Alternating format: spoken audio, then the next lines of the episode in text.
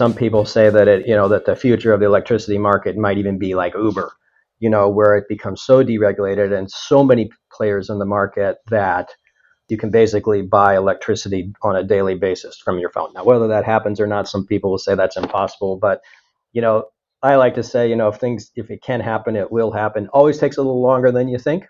And there's nothing like a little bit of regulatory support to make things happen. What's up, everyone, and welcome to the Renewable Energy Smart Pod. I'm your host, Sean McMahon, and that voice you just heard was Bob Yeager, the president of Power and Water Solutions for Emerson. The energy industry is evolving rapidly, and Bob is here to talk about some of the trends that are driving that evolution, specifically the three Ds: decarbonization, decentralization, and digital transformation. We had a great conversation packed with loads of insights from Bob, so I think you'll enjoy listening to it. Looking ahead to future episodes of this podcast, nearly every guest we've had on this show has spent at least a few minutes talking about the grid. And yes, Bob and I spend some time talking about the grid today too. But we've never dedicated an entire episode to the grid. Well, that's about to change because Rob Gramlich from Grid Strategies will be joining me in the coming weeks, so he and I can spend a whole episode doing nothing but geeking out about the grid. And remember, if you want your renewables news in email format as well as podcast, head on over to smartbrief.com and sign up for the Renewable Energy Smart Brief. And as always, you can follow this show on Twitter, where our handle is @RenewablesPod. Before I kick off my conversation with Bob, here's a quick word from the exclusive sponsor of today's episode, Emerson. Emerson has a deep legacy of helping our customers in the world's most essential industries solve the most complex challenges of modern life. Our breakthrough software and technologies drive innovation that makes the world healthier, safer, smarter, and more sustainable. Emerson, consider it solved.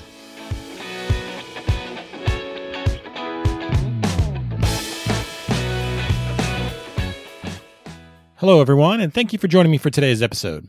My guest is Bob Yeager, the president of Power and Water Solutions at Emerson. How you doing today, Bob? I'm doing great, Sean. Thanks for having me. Yeah, I'm excited to chat with you here. We got a lot of ground to cover. But before we get into the thick of everything, why don't you just tell our listeners a little bit about your background, you know, and how long you've been in the industry? Sure thing, Sean. Well, actually, I've been in this industry a long time, almost 40 years. I started out as a field engineer in the early 80s in the nuclear group. So I did startups of the 1,000-megawatt pressurized water reactors. I moved on from there into the fossil side of the business, so coal and gas, and then from there into projects, and ultimately had the honor and privilege of running the research and development group for Westinghouse Process Control at the time. And then we were acquired by Emerson in 1998, and it's been 20 years in this industry since we joined Emerson. Wow, so 40 years. So you're telling me you're a rookie, huh? You're a newbie? Yeah. Yeah, still a rookie in many ways, still learning, Sean, every day. The way the market is going and the grid is changing, it's always an adventure, that's for sure. And that sounds great. So I'm not going to ask you to outline all the things that have changed in 4 decades, but let's just look back the last 5 or 10 years. What are some of the most significant developments in this sector? Sure thing. So, you know, I like to put it in basically 3 categories. It's decarbonization, which I think everyone knows about. It's decentralization and digital transformation. So we know that with all the regulatory issues around the world and the negativity towards carbon, the decarbonization of the global generating infrastructure is and continues to be a high priority. And it's creating some really good things and some not so good things. And then decentralization, as that decarbonization occurs, we're transitioning from these, I like to think, these massive amounts of spinning metal for maybe a 1,000-megawatt coal unit or an 800-megawatt combined cycle unit to distributed energy and microgrids. That could be maybe a gas turbine, but wind and solar. That creates some issues with respect to reliability and just grid distribution. And then digital transformation. As there's more complexity in the grid and maintaining the grid and the bidirectional flow of electricity, there's more of a need for software and analytics that we've seen dramatically increase in the last 2 or 3 years. Okay, so it sounds like all three of those things are pretty well tied together, so to speak. So what's the most crucial piece? Is there a crucial piece, or are they all three kind of equally important? Well, I would say they're all equally important, but certainly the decentralization is creating a lot of interesting grid dynamics because, as we all know, the grid is very sensitive to frequency. So in the United States, that grid has to run pretty much at 60 hertz. And, you know, at a tenth of a hertz variation, I like to say somebody's opening valve somewhere, because if the frequency varies too much, some bad things happen. You can get equipment damage. There's a lot of trip circuits that go into effect, and the result can be brownouts or rolling blackouts that we've seen in the United States recently. So, you know, there's one thing that keeps the grid stable, and that's inertia. And inertia is basically the instantaneous conversion of rotational energy to electricity. And that's great for fossil fuels. You know, for coal and gas, you have, again, these large spinning masses of metal. But in wind and solar, for example, there's really, some people claim there's synthetic inertia, but there's really no inertia. It's really DC converted to AC, and there isn't this massive dampening effect on the grid. So as more and more renewables come into play, it creates issues with frequency and ultimately grid reliability. Yeah, and you mentioned some of the issues that all this creates. So what are some of those challenges that the industry is facing, and what are some of the ways that folks like yourself are looking to tackle them? Well, challenges, you know, across the board. Challenges, in fact, it was interesting. On the front page of the Wall Street Journal today, as we're preparing for this, it says, coal shortages weigh on global economics. The issue is, as the economy recovers and there's more demand for electricity, the fact is that about 40% of the world's terawatt hour consumption still comes from coal, and maybe a little less than that from gas. So you have these enormous amounts of fossil fuel generation driving the economy. And what's happened in the last 6 months, because of this surging demand, coal prices have tripled. I think today it's like $200 per metric ton. I checked the gas spot price this morning. It's $5.61 per MMBTU. That's a Henry Hub. That's tripled in the last 6 months. So this decarbonization effect, well, it's good for CO2, can have hidden effects on the economy and reliability. So that is one of the biggest challenges we face is, how do you balance decarbonization? Everyone wants a clean environment. No one's arguing about that, with global economics. And just, you know, when people turn on the light switch for electricity, they expect the electrons to flow. So you have this natural flashpoint there.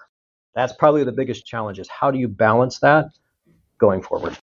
So is it a balance, or is it kind of the speed of the transition? Meaning, like, if we kind of, everyone wants to crank up wind and solar and everything real fast, but does that put the economy in danger of some of the situations and the pricing that you're talking about right now? And is there an optimal pace, I guess is what I'm asking, at which the transition should take place? Well, you know, that's an interesting question. It's a lot of it's somewhat political. You know, there are advocates for 100% renewable energy, and, you know, it's certainly an admirable cause. I think everyone would love to have, you know, zero carbon emissions, but the balance, you know, is really the challenge. I'm not sure what speed or pace you can do that. I think what we need to do is all take a step back and look at the impact it's having on grid stability. You know, everyone's heard about what happened in Texas, you know, in the cold snap. That was a direct example of low spinning reserves, right? It's really no one's fault. I mean, it was a combination of market dynamics. People worked really hard through that, but it was a combination of market dynamics, cold weather, lack of spinning reserves, unavailability of the renewables, frequency dipped, and a near catastrophe in Texas. You know, some people would say, well, that's because of renewables. Some people say, no, it was really the market dynamic. So I think it's, you know, really, you got to take a step back and kind of look at all these things together. There is really no simple answer for that. I understand. And you mentioned decarbonization kind of right at the top there. And so obviously, with COP26 coming up, where there's a kind of a global focus is, you know, really being sharpened on sustainability goals and net zero and things like that. So what's the role of the power industry in that? Obviously, it's going to play a huge role in decarbonization, but you know, how all those announcements get rolled out, or even what they are. What's the role of the power industry there? Yeah, well, the power industry certainly has a lot to do with CO2 globally. Yeah, certainly. So I would say if you point to somebody, you know, I like to put it in perspective. You know, if you think about, and I like to look at it globally, because if you just think about CO2 emissions by country, China, by the way, we have 1,000 systems in China. So I like to say we're in the trenches. We have 1,000 automation systems, mostly the 600 megawatt units and 1,000 megawatt units, the coal units. So we have a finger on the pulse in China. So they emit 11 million kilotons of CO2 per year. 11 million kilotons. U.S. about 5 million kilotons. India about 2.5. But interestingly, if you look at it per capita, the U.S. is about 16 metric tons per person, and China is only about 7. So, when you look at decarbonization, also if you look at megawatts on the ground installed per 1,000 people, that's the generation available. U.S. about 3 megawatts per 1,000, China 1. So you have this, this dynamic going on where there's this push for decarbonization on one hand, but the generation needed in these emerging markets like China, they need the electricity.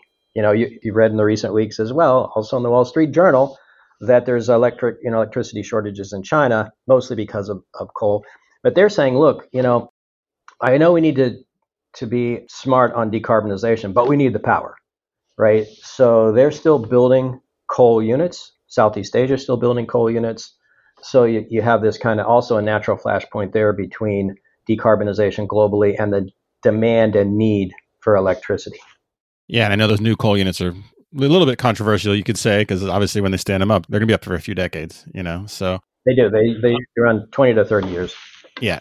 So looking domestically, what are some of the things you see coming down the pipeline, either from the industry or from government agencies or things like that you think have a good shot of kind of helping tackle not only the wider decarbonization aspect of things, but you also mentioned the distribution of energy? Yeah, so interesting new regulation from FERC, FERC 2222. And that is it's not into effect yet, but the ISOs and the RTOs have, I think, within the next year to respond. But basically what it says is that the U.S. market, FERC wants to open the U.S. market to all kinds of distributed energy resources and all products into the electricity market. So distributed energy, distributed storage, frequency response, spinning reserves, not from just traditional fossil sources, but from all sources, including what I like to think of as virtual power plants, where you could have, I mentioned earlier, like a microgrid with a 200 megawatt gas turbine and some wind and solar, but the key is that it's dispatchable. So, the idea is that you can have this renewable source of energy, a combination of renewable energy and fossil energy that appears to the grid like 1,000 megawatt coal unit. It's dispatchable, but yet it's this mixture of renewable and fossil energy. So from a mix structure, FERC 2222 will address that, but then also from a market and economic structure, some say that the U.S. electricity markets are somewhat dysfunctional for many reasons, and that's also somewhat a political view. But FERC 2222 says also that in addition to this gradual mix or allowable mix of more renewable resources, that the market dynamics will change so that the virtual power plant down the street, this dispatchable 1,000 megawatt virtual power plant that looks just like the coal unit, can bid into the market just like the 1,000 megawatts. So the idea here is to make the market even more open than it is. Some people say that it even, that the future of the electricity market might even be like Uber, where it becomes so deregulated and so many players in the market that you can basically buy electricity on a daily basis from your phone. Now, whether that happens or not, some people will say that's impossible, but, I like to say, if it can happen, it will happen. Always takes a little longer than you think. And there's nothing like a little bit of regulatory support to make things happen. I got you. So, and just to take that Uber analogy and pull on that thread a little bit. So these virtual power plants, I mean, so Tesla made a big splash a couple months ago, kind of talking about how all their power walls could be kind of pulled together as a microgrid itself. So do you see more of this happening from batteries like that? Or do you see more of it happening from the standing up of wind and solar assets and kind of pooling those together, you know, which, or will be all three of them together? I don't know. Yeah, Sean, it's actually all because, you know, the virtual power plant certainly will play a role with this new architecture and new infrastructure, but energy storage and battery storage has really come a long way. You know, there's still many are counting on new battery technologies that will emerge eventually. But even with the current technologies, the lithium technologies today, you know, there are battery storage units being built in the United States that are, you know, a gigawatt. You know, there's several in California around the United States that are creating this storage, basically storage of electricity, which, by the way, can provide an effect in inertia, right? Because they have this stored energy.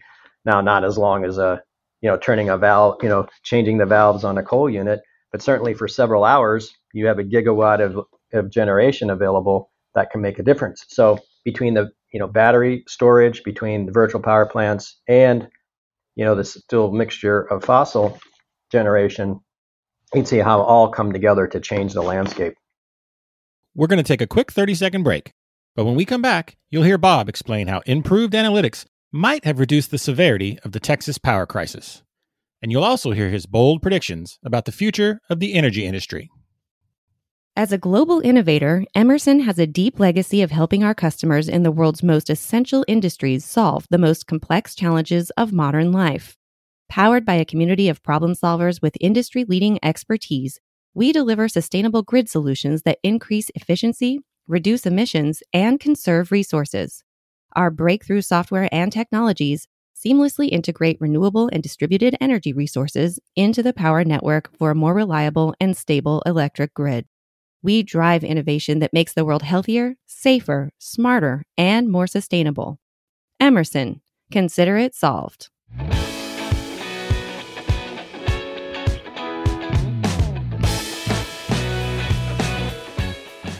And now, back to my conversation with Bob Yeager.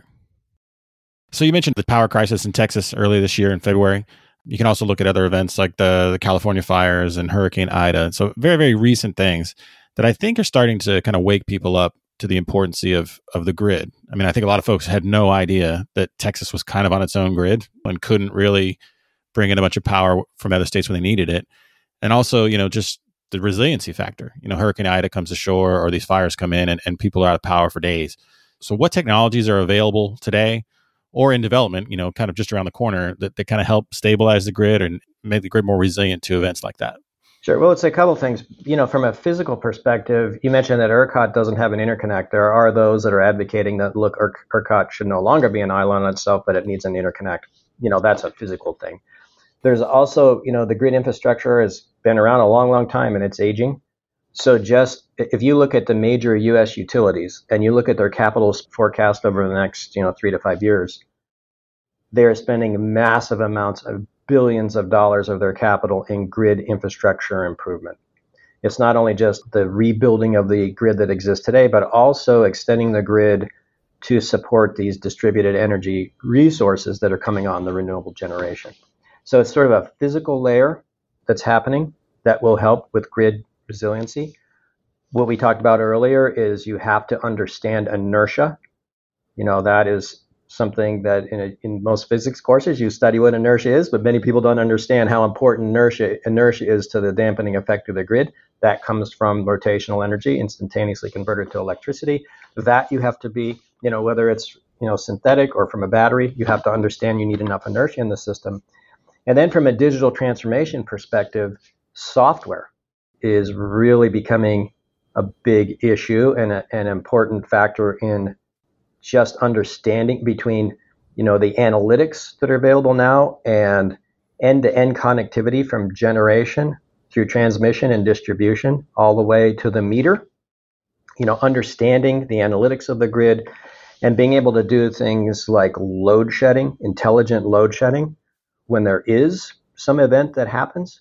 What happened in Texas was, I think within 15 minutes, they had to shed 10,000 megawatts, which is an issue to begin with, but I'm not sure that they actually had the optimal strategy for shedding those 10,000 megawatts. But if you had improved analytics and software that could automatically or maybe optimally shed the load, you could have avoided some of the rolling blackouts that occurred. So it's this, digital transformation and physical infrastructure they're really going forward will make a difference.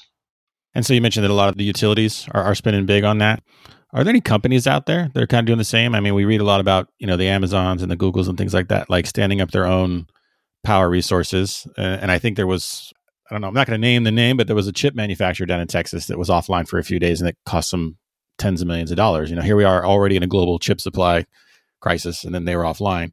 So are there any companies out there that are just kind of seeing that, hey, if we invest in this, stand up our own generation sources, our own power, I guess is what I'm trying to say, so that they kind of don't have to worry about being knocked offline by some of these things? And are there any companies doing that? And who's leading the way?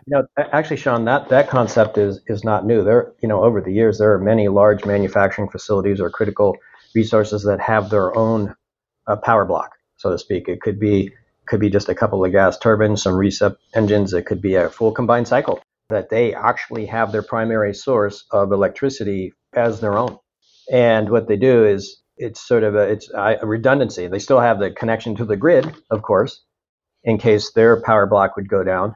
But they have that just to protect, the process that you talked about in chip manufacturing or pharmaceuticals and life cycles. I mean, if they lose power, that there's millions and millions of dollars a day that they impact on their business. So the difference is so that's been around for a while, a long time actually.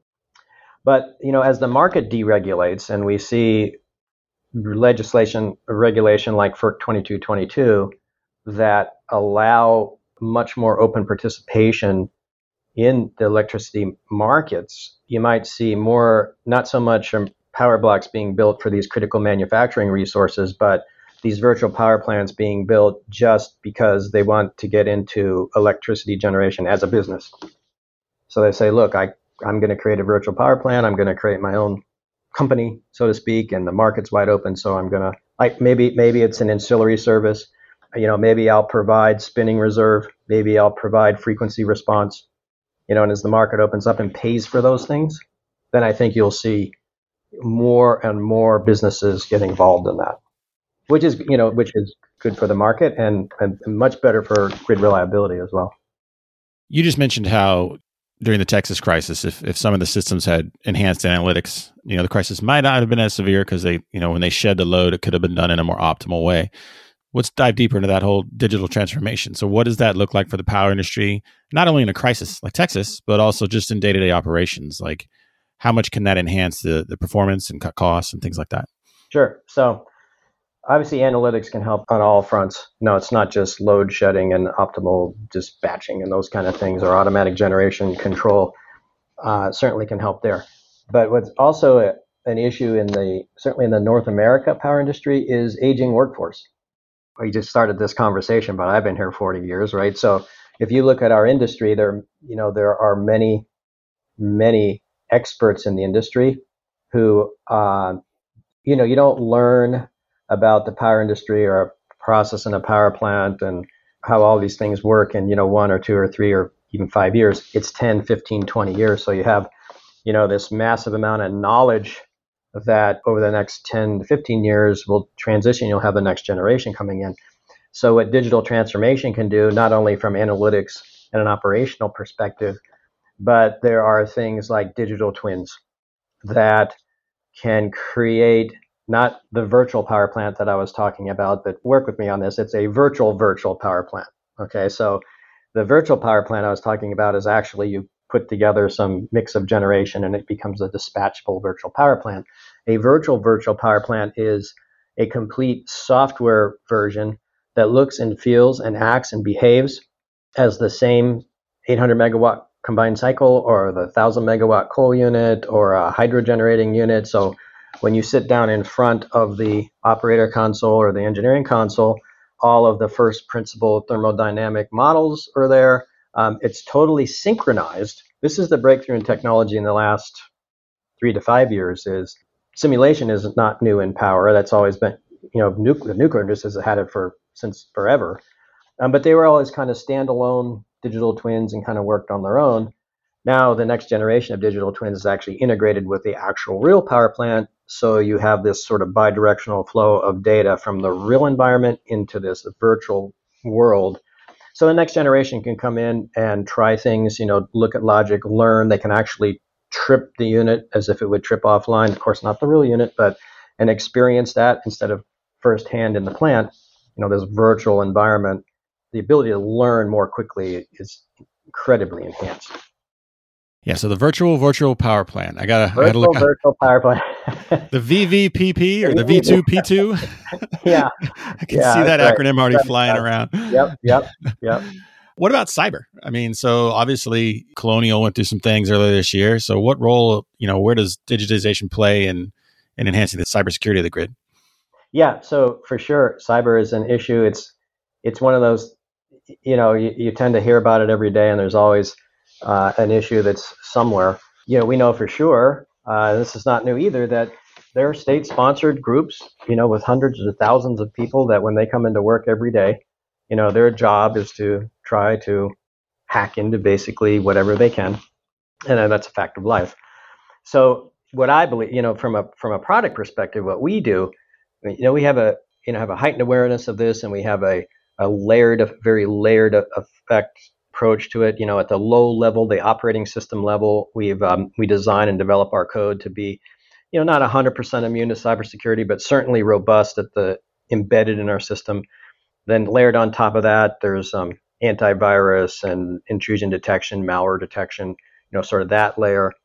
There's a third layer called cyber analytics that will look at traffic on the network and say, you know, these IP packets that are floating around the plant, they look a little suspicious. You know, I've seen this footprint, you know, at another site, and you better watch out. So here's a plan of attack and a response plan or playbook to respond to that.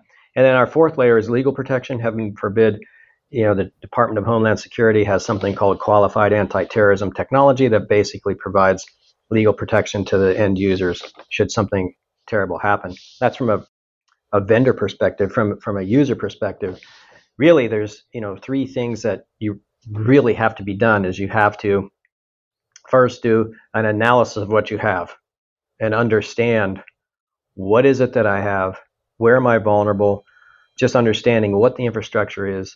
The second thing is what's my strategy? What's my defense strategy? How will I protect? How will I optimize my cybersecurity strategy?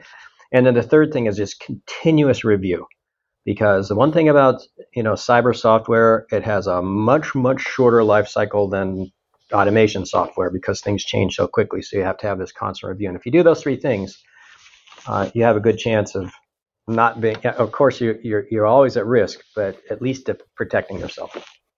Understood. So where does Emerson fit into all this in terms of the role you play and offerings when it comes to this digital transformation? You guys play a huge role. So where's your footprint, you know, specifically in renewables?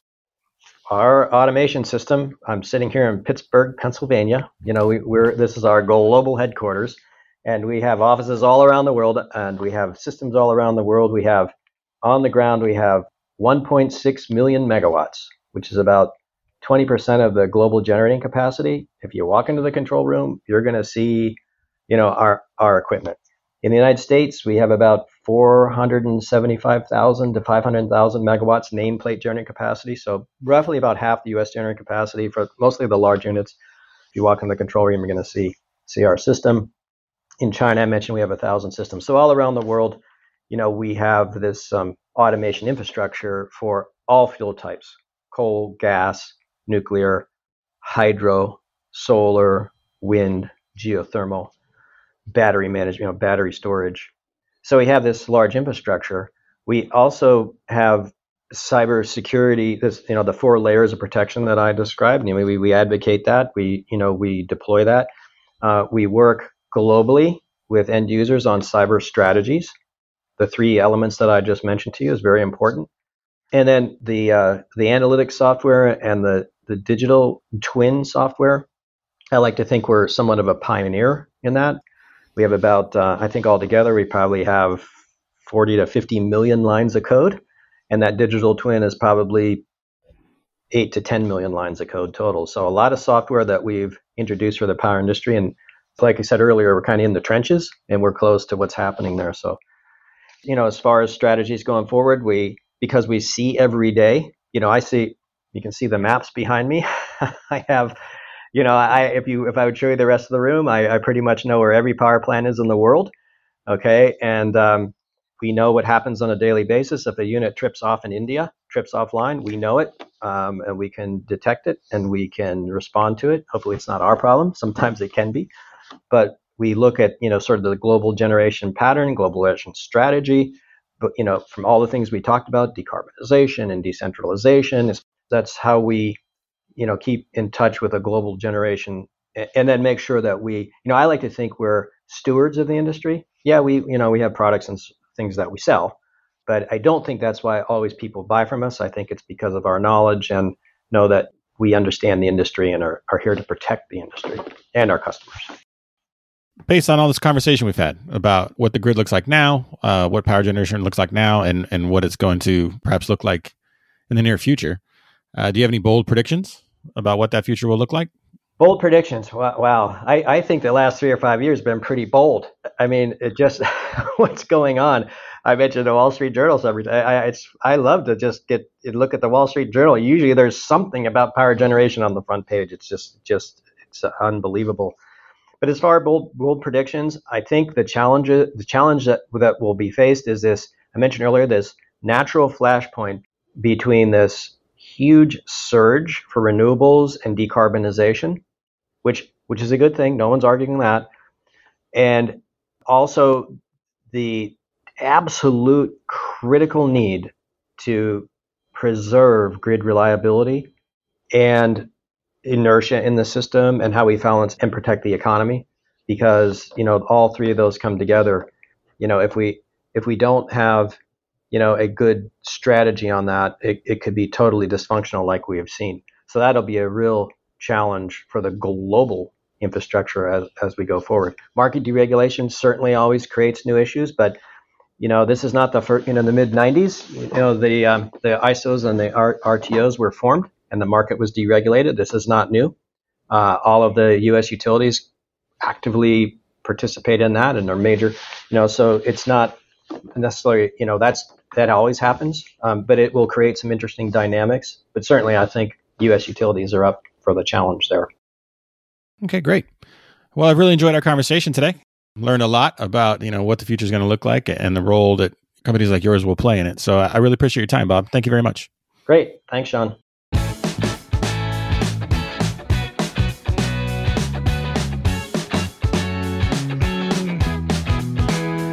Now it's time for the Pod Brief segment of today's episode, and I just want to take a minute to point you toward a couple of resources I think you might find interesting. As always, I'm including links to these sources in the show notes, so head to today's episode page to give them a read. First, if Bob's comments about energy markets perhaps one day looking more like Uber, where you buy your energy on your phone whenever you need it, Bob has an entire LinkedIn post where he explains that concept in greater detail. It is definitely a cool concept that might one day become the norm. Second, Nick Ferris over at Energy Monitor published a fantastic piece recently about the so-called reliability of fossil fuel energy sources. Critics like to slam the intermittency of wind and solar, but recent events like the Texas freeze and the energy crisis going on in places like the UK, Europe, and China call into question the myth surrounding the always-on reliability of oil and gas. Plus, the rise of battery storage means the intermittency of renewables will be smoothed out as more hybrid projects come online. Nick breaks it all down with some excellent data, so be sure to check out that article. Oh, and one more note. With COP26 less than a month away, we've got some special episodes on tap here at the Renewable Energy Smart Pod. One in advance of the conference to talk about expectations, and another after everything wraps up in Glasgow to talk about the key takeaways. If you or someone you know might be keen to share your expertise as it relates to COP26, I'm including my email address in the show notes so you can get in touch. And you never know, I might even bring you on the show so others can hear your insights. Well,